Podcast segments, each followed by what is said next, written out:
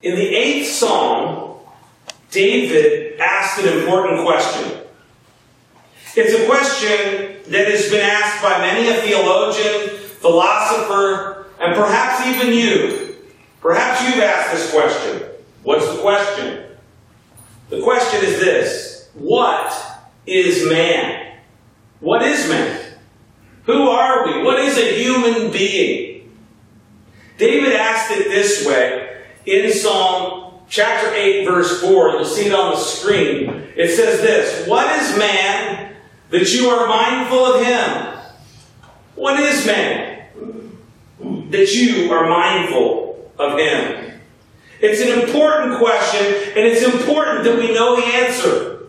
The answer says a lot about how we understand who we are.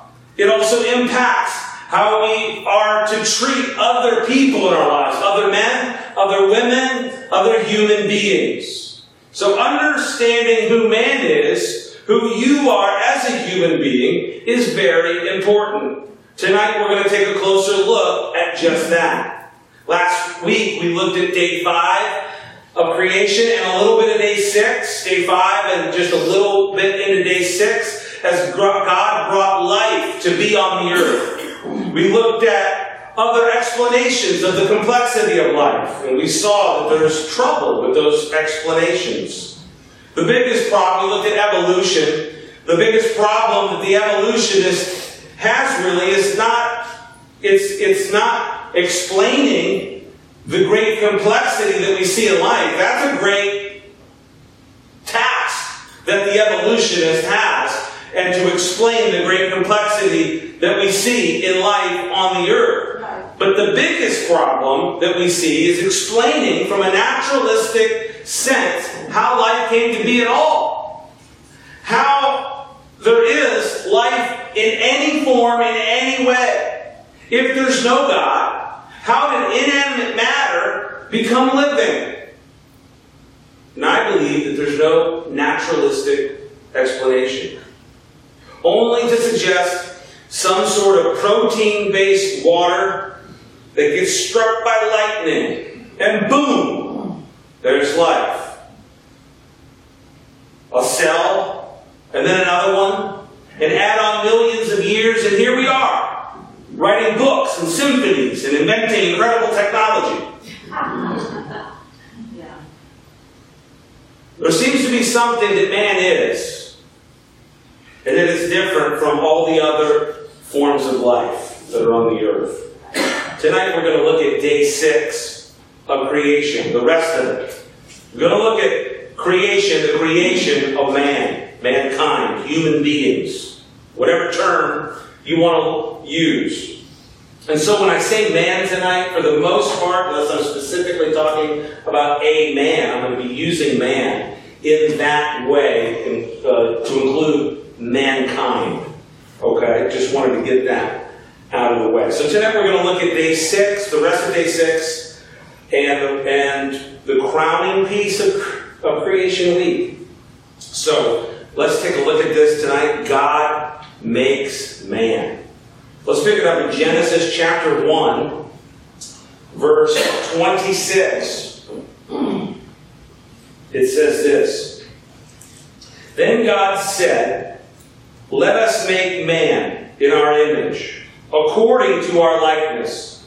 Let them have dominion over the fish of the sea, over the birds of the air, over the cattle, over all the earth, and over every creeping thing that creeps on earth. So God created man in his own image. In the image of God, he created him. Male and female, he created them. Then God blessed them, and God said to them, Be fruitful and multiply, fill the earth and subdue it. Have dominion over the fish of the sea, over the birds of the air, and over every living thing that moves on the earth. And God said, See, I have given you every herb that yields seed, which is on the face of all the earth, every tree whose fruit yields seed. To you it shall be for food. Also to every beast of the earth, to every bird of the air, to everything that creeps upon the earth, in which there is life, I have given every green herb for food. And it was so. And then God saw everything that he made, And indeed, it was very good. So evening and the morning were the sixth day. So we come to this point, this portion, this point of day six. And this is where man is made. Mankind is made. God makes man. He creates man. Now the language here of verse 26 is interesting. It has uh, been of interest to theologians for centuries and centuries and centuries. Why is that? Because when you read it, I'll throw that particular verse up on the screen, it says this God said, Let us make man in our image according to our likeness. And so we have God speaking in a plural. We have God saying, Let us, you know, so he's, he's speaking in a plural. And there are those uh, that would see the, uh, the the we here was regarded by the fathers, the early theologians, almost unanimously as indicative of the Trinity. So the plural, the plurality here that we see was, was indicative of the Trinity. Uh, more modern commentators, and when you use the more the, the term modern, when you do it in, in that term comes up in scholarly work. It's not like the last two weeks, okay? it's talking about really like the last hundred years, really, okay? So when the term modern is used, it could include, you know, all of the 20th century, really. More modern commentators, on the other hand, regard it, have regarded it as what's called the pluralis majestatis, majestatis which is kind of like what the majestic plural, as we would say, right? The majestic plural. I, I kind of reject that point of view. Um, and then there are other other scholars, even today, that would say that God is uh, operating and speaking from what is called the divine council. And so God speaking to the council says, let us make man in our image. And he is speaking really of what he's going to do, but God operates from his throne, from his council in heaven and on earth. And we're going to see that as we go through the scriptures. And so the angels, the sons of God, the divine heavenly council with God, he's saying, let us make man in our image. And I, I can see, really, I give kind of credence to the, the, the, the, Trinitarian plural here, and I can see what the scholars are saying with the divine council view. I think it, it, it, it definitely uh, could play in there uh, in terms of what this is saying. So God says, man would be made. He says, let us make man in our image. And so man Mankind is going to be made. It's this special creature, this, this special creature, it's the, the crowning piece of the creation. And this particular crowning piece of creation is going to be made in the image of God. And this has also perplexed many scholars for centuries. In fact, there's books and books and books and libraries filled with what on earth does that mean? What, what does it mean that we're made in the image of God? If man is made in the image of God, what is the image? What is the image of God? And so we'll ask it that way. And tonight we're going to attempt to answer that question, and we're going to see where the answer to the question is very important and foundational to a lot of the, the, the, the things that we do in life and the principles and the views on certain things that we hold to, to be true. And it's important. And so it's not just a grandiose theological, uh, you know, thing that, oh, isn't that lovely, you know, for systematic theology. No, this is actually foundational to understanding who we are, what we're called to be, and what that means in, turn, in light of the other human beings that we're going to come in contact with in our lives. So what is the image of God? Well, if you, if you do the research, you come up with there's pretty much three views on the, what is the image of God. Three views on this. But ultimately, the answer is important. It, it goes exactly to what God did in separating out man from the rest of creation. So we're going to take a look at the three views of what the image of God is. The first one is, the, is called the relational view. The relational view. The, the relational view argues that that one must be in relationship with God in order to possess the image of God. And so those who hold to the relational image agree that humankind possesses the ability to reason as a substantive trait, but they argue that it's in relationship with God that the true image is made evident. Theologians uh, Karl Barth and Emil Brunner argue that it is our ability to establish and maintain complex and intricate relationships that make us like God. Um, so I think there seems to be something to that, but you can see where that uh, might present problems in terms of exactly what the, the image of God is. The next one is actually called the substantive view. The substantive view. The substantive view locates the image of God within the psychological or spiritual makeup of the human being. This view holds that there are similarities between humanity and God, thus emphasizing these characteristics that are shared, the shared substance between both parties. Some proponents of the substantive view uphold that the rational soul mirrors the divine, and so there's something of substance there that somehow uh, is the image of God. You will notice that there is some overlap between the relational view uh, and the substantive view. The substantive view just takes it a few steps further. The substantive view locates the image of God in a characteristic or capacity unique to humanity, such as uh, intellect, reason, or will. Uh, you could say it this way the image uh, can be uh, portrayed as a physical attribute. The image of God is often defined as an ability dependent upon uh, the human brain or the human intellect, including intelligence, rationality, emotions, volitional will, consciousness, sentience, the ability to communicate. Then others would locate it in the spiritual abilities. The spiritual abilities are God directed abilities, or spiritual inclinations of the inner life, the, a, a belief in God, the desire to know God, prayer, the ability to pray uh, knowing right from wrong, these types of things. Uh, in, within the context of the substantive view, they might even place the image of God within the soul, what we call the soul. The image of God may refer to the possession of a soul or spirit.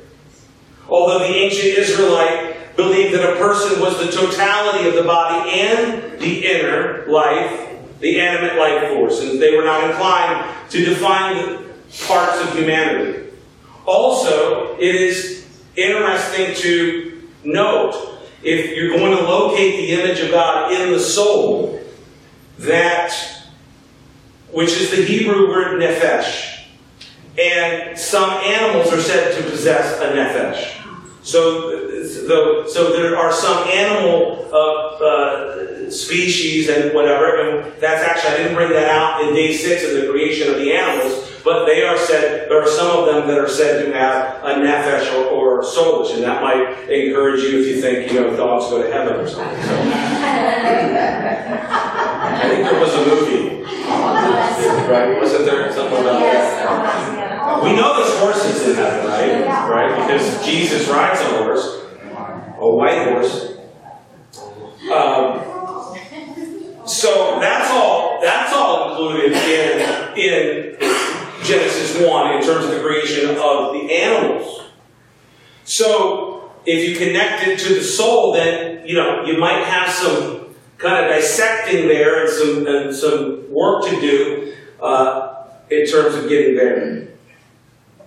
Now, up until just recently, I would have probably, if you would have asked me maybe even last year, What's the image of God? I would have probably told you something along the lines of what I just told you in the substantive view. It's got to be something to do with the fact that we're brighter than the animals and we're, we have a soul or a spirit or something or, or, or some ability that we have, some ability that we possess, whether, whether it's in the, the, the physicality of the, the relationship between the soul and the, the brain function, or it's lodged solely within the soul, the, the soul spirit uh, combo there, however you want to delineate that.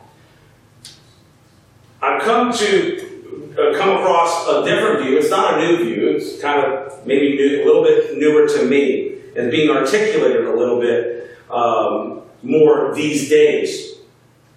uh, there seems to be a problem with the substantive view that is being presented. Um, and here are some of the problems. All, are, all of the substantive issues are not equally present among all human beings. All are not present in all human beings at all times. And some are not unique to human beings, as we just talked about in Nefesh. So, by place, by taking the substantive view and by placing the image of God within those characteristics, attributes, and abilities, you get into problems when we get into questions like the pro-life question.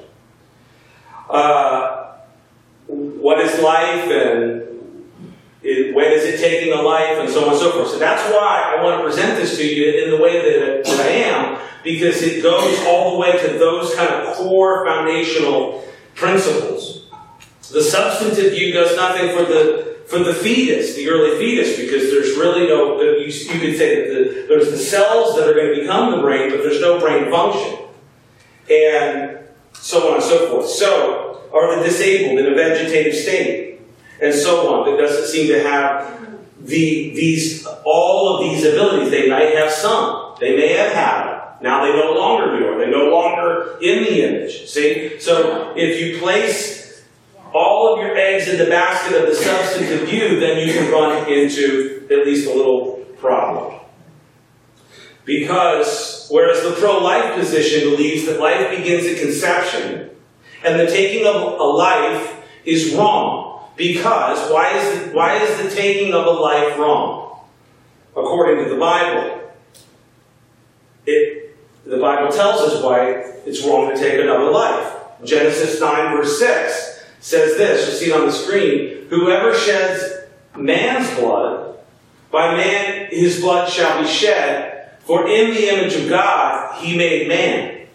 So this is actually outlining uh, the idea of capital punishment for murder and saying why it's wrong for, for there to be murder because in the image of God he made man.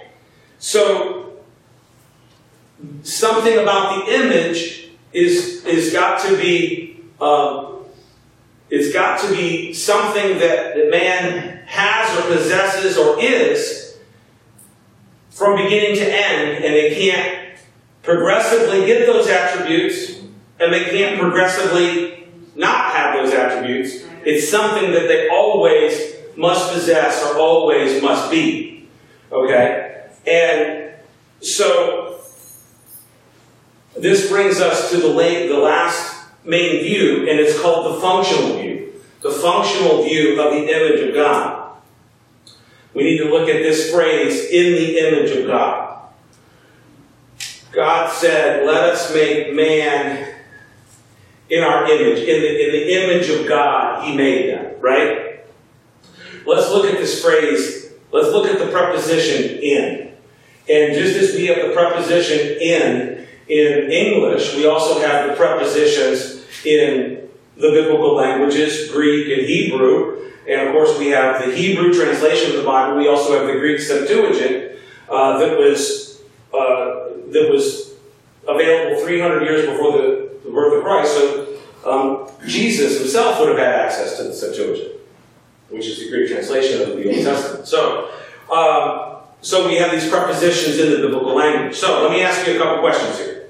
If I say I'm in the kitchen, what does that tell me? Huh? What does it tell you? It tells me where I am, right? So in would actually be geographical, right? So the so the in there would actually talk speak of geography. If I say this, I broke the glass in pieces. I broke the glass in pieces. What does that tell you? It tells you that there was a, a result, that there was a, there was, there was a result that happened of, of, of some type of action. Let me say, let me say this. If I say I work in education, what does that tell you? It tells you that I work in that particular field. It doesn't necessarily speak of a location, but it tells you something that I am, something that I'm a part of, something that I'm in in that sense. I work as, really, a teacher or a principal or a guidance counselor or whatever. Okay, so there it would be more as. I work as. In the functional view, the preposition in is understood as to be as. The, the image of God that we're made as the image. We're made in the image, we're made as the image. And this is very interesting. Once you, if you've never heard this before, you're kind of going, where on earth and whatever, just, just stay with me, okay? Just bear with me. The preposition in should be understood as meaning as or in the capacity of. Humanity in this view was created as the image of God. The concept can be conveyed if we think of image as a verb.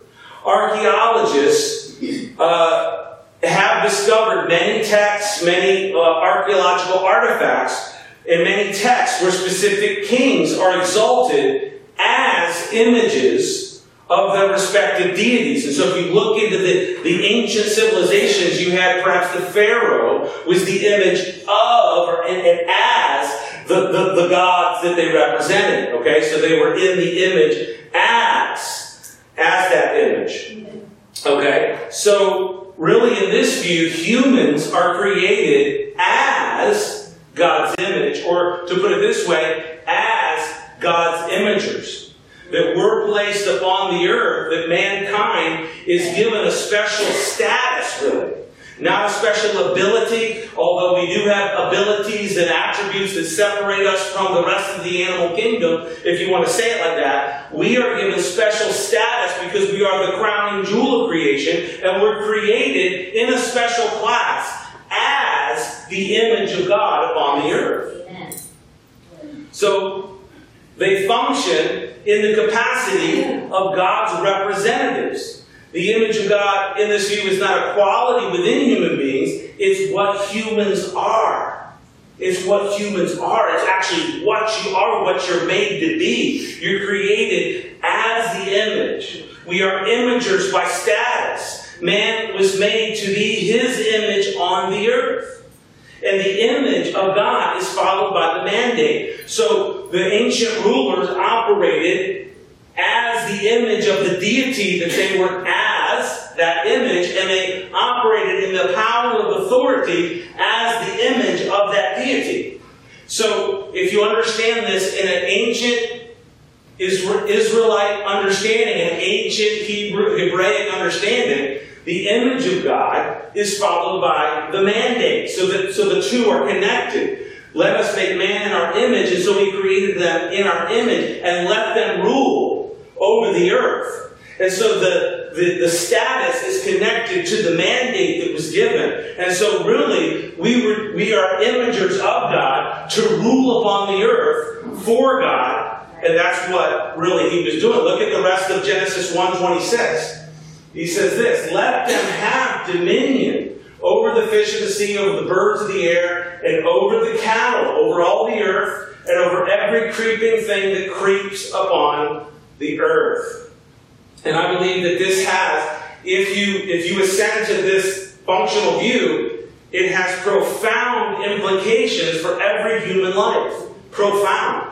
Because the image is not contained within a, an ability or an attribute of any kind. It is actually what human beings are, and they can be that at every stage. And so they can be the where, where the sperm has uh, you know penetrated the egg and become that zygote or that early fetus. That is ad. That is that is a status. If that's a human being, then that is in the status of, of, of being an imager because it's what a human being is. A human being was created as the image to be the imagers of God upon the earth. Late in life, when those abilities and those cognitions and those things have faded from you, this is this goes right. People, stay with me tonight, because this goes right to the actual debates that are going on in our country, and our world, and where people are, are fighting and, and clamoring and, and, and rioting and all kinds of stuff. This is what is, is the Bible is teaching.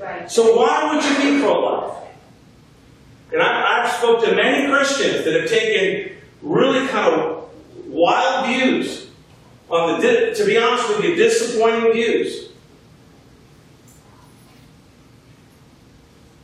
When we understand what the image of God is,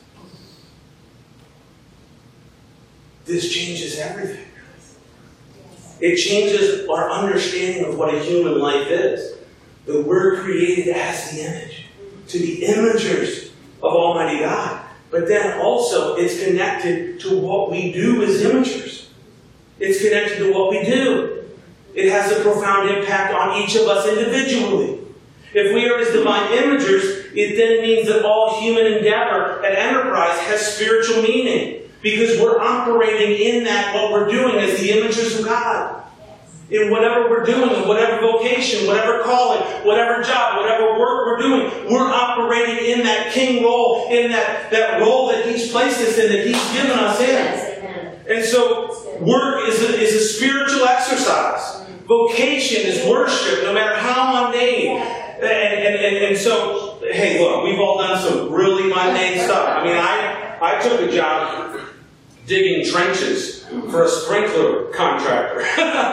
you want to talk, talk about, you know, well, man, I don't want to do this. I mean, my hands were raw, you know. And uh, but it doesn't matter because when we're operating in that function, we are we are doing what we are created to do, and we're operating as the image.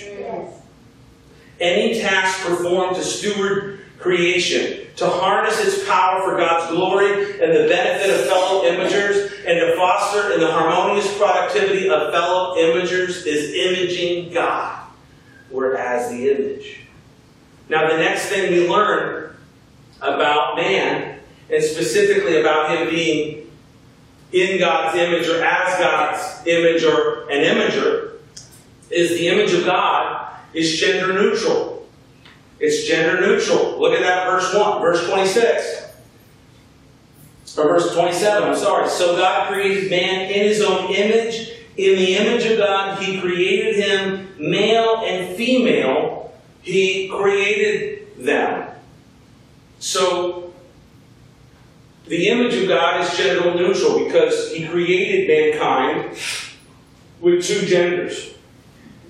And here we go on another current topic. Okay? So remember when I said the foundation of everything is in Genesis? This, that's what we're talking about in this series, okay? Very important stuff.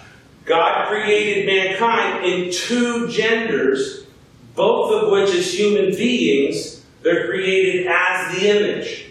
Okay, so the image of God that we have, that status that we have, that function that we have, is gender neutral because there are two genders. Now, the state of New York recognizes 31 genders. I, just, I looked this up. 31 genders. Facebook has more than 70 gender categories for your profile. And Google Plus has just created a filter for gender identification, and it's called custom. So what this means is there's an unlimited number. You can create your own gender now. So whatever it is, I mean, I'm a, I don't know what I am, but I'm just this, X, Y, Z, P, D, Q. Whatever, you can just make it up. And this goes to the, it goes to the confusion Yes, yes. That, that we see in the, in the world today.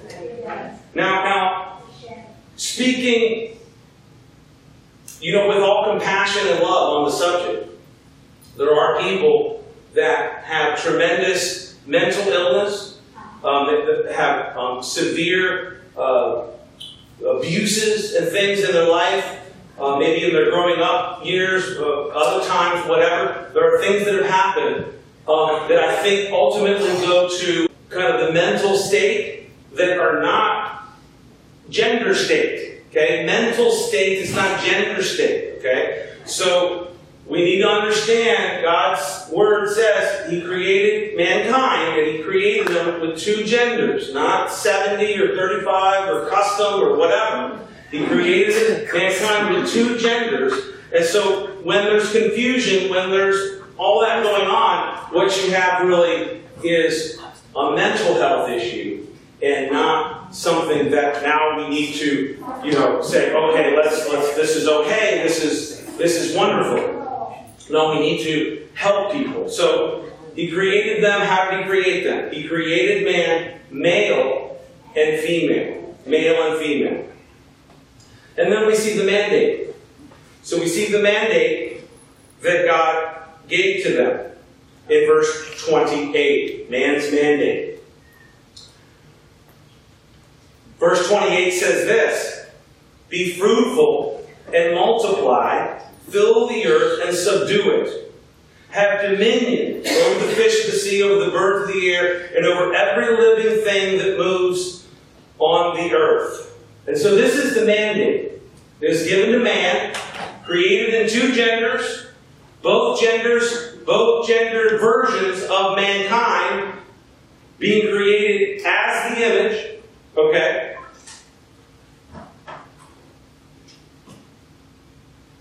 And God mandates that we rule over the earth, that we take dominion over the earth, that we rule over, we take dominion, we have dominion over any, and really we see over all areas of the earth, the waters, and, and, and the life that's in the waters, over the birds of the air, the skies, and over every living creature that moves on the earth, and so the animal kingdom and all the rest of it. So we, we take dominion that is our role. We're operating in that role. We steward it, we take care of it, we work it. We work, we, we work it. And when we do that, we rule, we take dominion. And this is all part of the mandate. It's part of the mandate. Now, another thing that God wanted for his imagers, other than taking the place of taking dominion, of stewardship, of ruling in that sense. Another thing that God wanted for his imagers is that we multiply. That we multiply and fill the earth. And there, this wasn't to stop. This mandate has gone forward. Multiply, be fruitful and multiply and fill the earth. There's no clause in the mandate that says stop multiplying at such and such a date. There's no clause that says, when the earth appears to you to be too full, stop multiplying and filling the earth.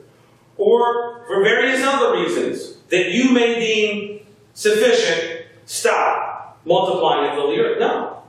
The mandate is this rule over the earth, work, steward, rule and reign in your life, and multiply, be fruitful and multiply fill the earth. Now, the trend in Western culture is, well, let's say it this way it's a, it's a sad one. The trend is sad in Western culture. It is because, in many ways, we have stopped multiplying. The, the Middle East and African cultures are multiplying. Western culture has has slowed to a uh, I don't know what to say, a turtle's pace maybe, or just a slow, maybe even a snail. When you look at the birth rates, the fertility birth rates of Western countries, Western Europe, the, the fertility birth rates are all in the low ones.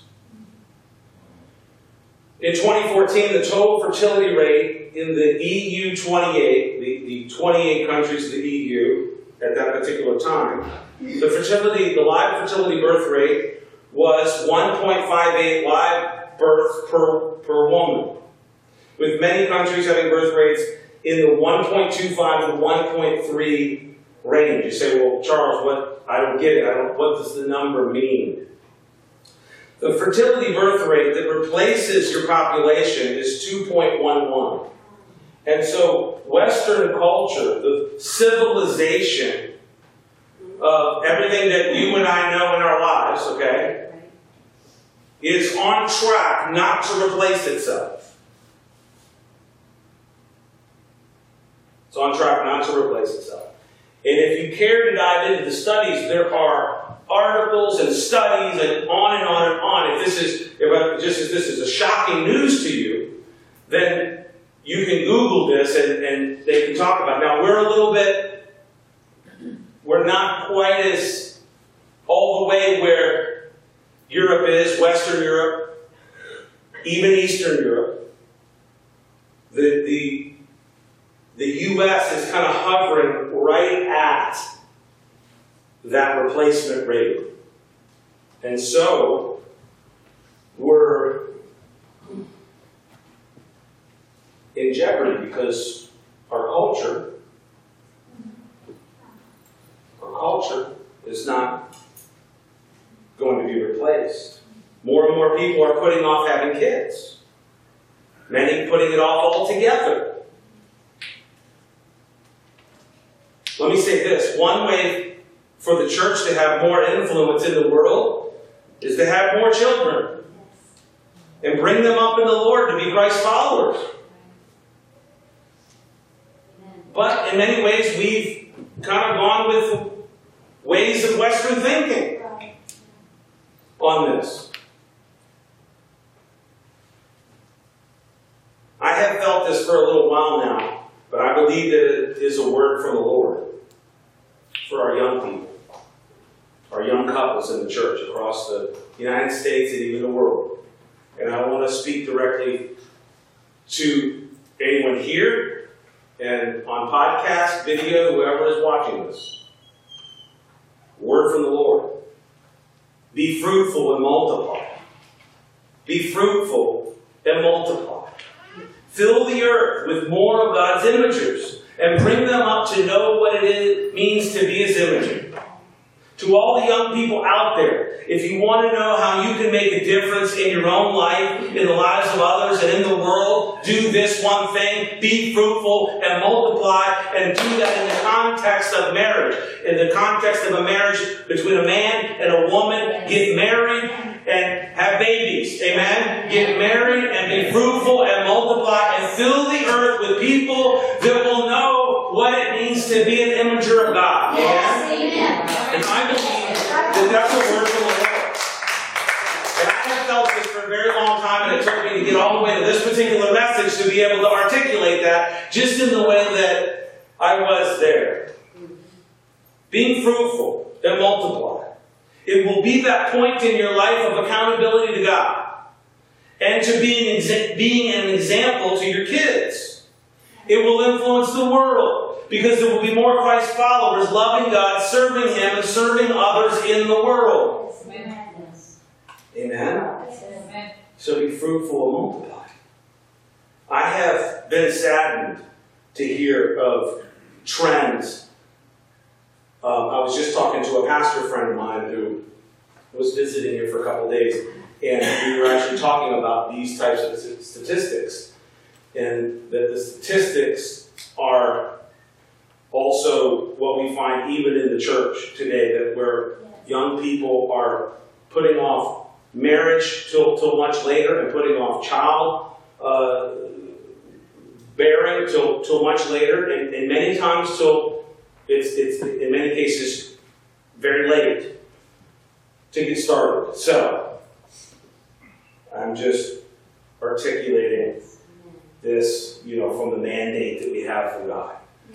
God will, you know, people say, well, doesn't the earth have too many people already? And what?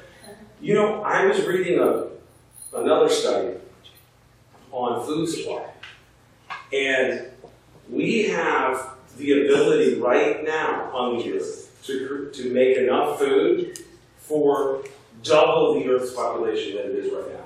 So whenever you hear anybody say that, you know, we can't do that because there's poverty or we can't do that because there's not enough food, poverty and lack are never a result of these types of things. Poverty and lack are generally a result of sin corruption uh, in, in, the, in the, the levels of government, and where you see the extreme poverties, you see uh, the extreme corruptions in the governments. Just go in and pick, pick various countries out and do studies on various countries throughout Africa, and specifically Somalia. I don't know if you've ever seen Black Hawk Down, but if, if you see that movie, you understand that Somalia is a complete rogue nation. It doesn't even have a government. We've sent, we've sent uh, humanitarian stuff in there only for it to be taken over by the, by the, uh, by the warlords. Okay? So, poverty and all that is, is never a lack of that type of thing. It's a, it's a product of the corruption. And if we truly want to understand justice, um, we need to we need to understand that aspect. That sometimes that we do need to bring that type of justice in certain areas because of the genocide that is happening and because of the of the, the absolute evil that is being perpetrated upon the people. And so we, we need to understand those things. But that was a little bit of a tangent there, but I'm going to swing it, swing it back into, into, into the lane here and finish up on day six. Where, where are we? We need to finish up here. So God finishes off day six by assigning the food. That's how he finishes off the day, by assigning the food for humans and all the animals. And so he says, this food is for you guys as the animals, and this food is for you guys to eat as human beings. And, and says he gets to the end of all of his creation, he looks at all of it, and he says it was very, very good. Now, I do want to bring this message just for a couple more minutes into the New Testament and what that means in terms of who we are as Christ followers and that. I want to ask the question can you lose the image of God? Can someone, can a human being lose the image? I think we've made that question abundantly clear that the answer is no, we can't lose the status of, of a human being made as the image of God, but you can choose to image other things in your life. You can choose to operate as imaging other things in your life besides God. You can be made in the image of, of another so called deity, as Paul would say to the Corinthians. The Bible speaks of the enemy. We know we have the enemy, the devil, being called the God of this world. And he's a destroyer, destroyer, he's a killer, he's a liar. And there are those that become imagers of him. They have not relinquished their status of human being and being made as the imager of God. But they can kind of be in that camp, so to speak. You were created with the status and charge of being an imager of God. And that's why God sent his son into the world to redeem mankind back from these things and brought his son into the world, Jesus, as, get this, the perfect image. The perfect image. The writer of Hebrews says it this way in Hebrews chapter 1, verse 3, speaking of Jesus, who being the brightness of his glory and the express image of his person, and upholding all things by the word of his power, when he had by himself purged our sins, sat down at the right hand of the majesty on high. And so, when being the brightness of his glory and what? The express image of his person. So, mankind, man, male and female, created as the imagers, but the Son of God comes into the world as the express image. As the express image, Jesus is the Son, He is God, and He put on human flesh. So He is God, but He put on humanity, but He comes into the world as the express image of the Father. The Father sent the Son as the perfect image. The word for express here, express image, here in Hebrews chapter 1, verse 3, is really one Greek word, and it is this character. Character is the word of the express image. And it means this the instrument used for engraving or carving, the mark stamped upon the instrument or wrought out on it, a mark or figure burned in or stamped on an impression. Get this the exact expression, the image of any person or thing marked like this, precise reproduction in every respect. The character. And so, this is who God sent into the world. His express image. The character, that one that would be the perfect imager. So Jesus is the exact, precise image of God. He perfectly carried out the Father's will. He went to the cross to bear the burdens of all man's sins, purging our sins. So when we receive Christ, when a human being comes out from being, you know, kind of tied to whatever you were tied to, whatever you were involved in, you come out of the world, you come out, Paul said this way that you're under the, if you're not in Christ, you're under the sway of the wicked one. So let's get our theology right. People who are not in Christ are what? They're under the direction, they're under the sway of the wicked one. But when we come to Christ, we come into Him and we become like Him. We're in a process of becoming more and more like Him. We're being made, sanctified into the exact image, into the character of Christ. Paul said it this way to the Romans in chapter 8, verse 29. I'll have it up on the screen in the ESV. It says this For those whom he foreknew, speaking of God, for those whom he foreknew, he also predestined to be conformed to the image of his Son in order that he might be the firstborn among many brothers. So that we're being conformed into the express character, the express image, the perfect image of Christ. And so when you give your life to Christ, you're a human being who is an imager of God by status, but now you are submitting your life as someone who is now going to be conformed to be an imager of Christ, to be in the, the express character of Christ. So you're an imager by status because you're a human being. Now you're being molded, you're being conformed into the express image of Christ. And this is what God is doing in our lives. You go from having the status as an imager of God to someone whose life, your thoughts, your actions, everything is being conformed to be a true imager of Christ. The question then becomes what is happening in your life right now? Do you know that you are made to be an imager of your Heavenly Father? And through Christ, He's perfecting that in you?